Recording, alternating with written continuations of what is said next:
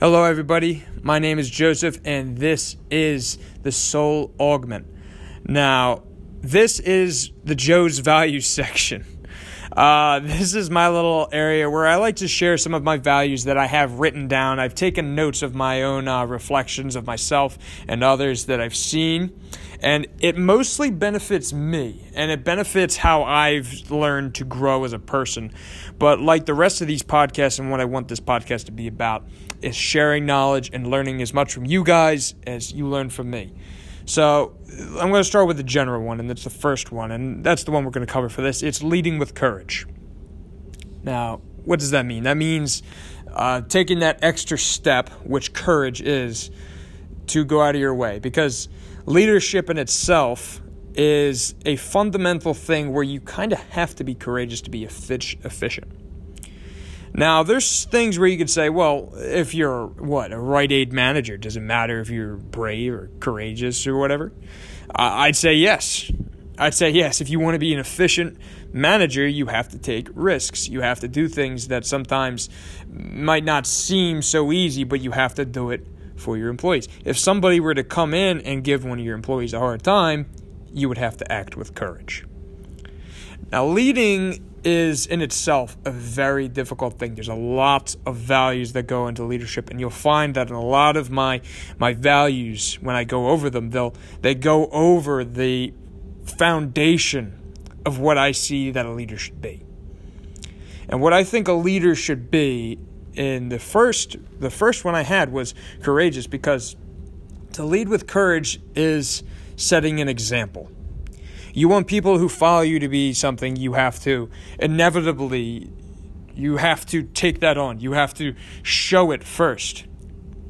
And if you make no bold moves, if you if you decide that courage is not a value for you and you don't have to lead with it, then that means who's going to stand up and like say that you're doing something wrong? Who's going to stand up and follow you and do the things that you want them to do. But if you don't lead with courage, they're not going to do them because there's just nothing there that gets them to spark that energy. Courage is a type of energy where you put a you put a, a, a bit of yourself into something, not worrying about the risk.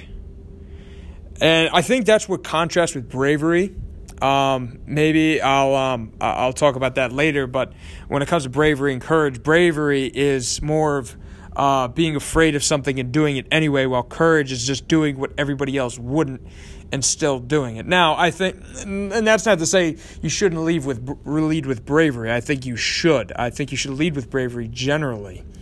Uh, there's a reversal to that though, where if you lead with too much bravery, uh, people will take it that you are solely the person to do all the work. You're the person who's in charge. You're the person who's responsible for taking the big moves.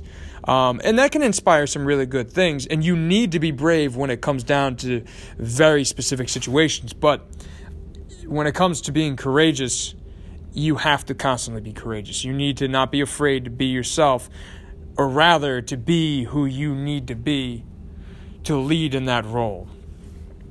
And I personally, uh, when I when I, uh, I I can think of a few flaws in my examples. When I was uh, younger, uh, maybe even uh, my earlier years of high school, I was not a very courageous person. Uh, I was not much of a leader either back then either, and that kind of explains why. To have courage means to show that you have the capabilities to lead. If you leadership in itself is a bold thing, and courageous acts bring about leaders. It's just how it is. If you if you were to look at uh, the way politics work, how the military works, how hierarchies work, how your job might work, the person who's recognized is the person who goes out of their way, makes a bold move, and does something that's out of the ordinary, but yet is something expected, something that you'd want out of your average employee, out of your average warrior. That is the basis for leadership is courage. It it's something that if you don't have it, you're doing without. And you know, it's it's something that you can flaw yourself with. Like it's if you were to look at yourself and you were to see that you have an issue with being courageous, you're going to notice that people people don't respond the way you want to when you talk to them.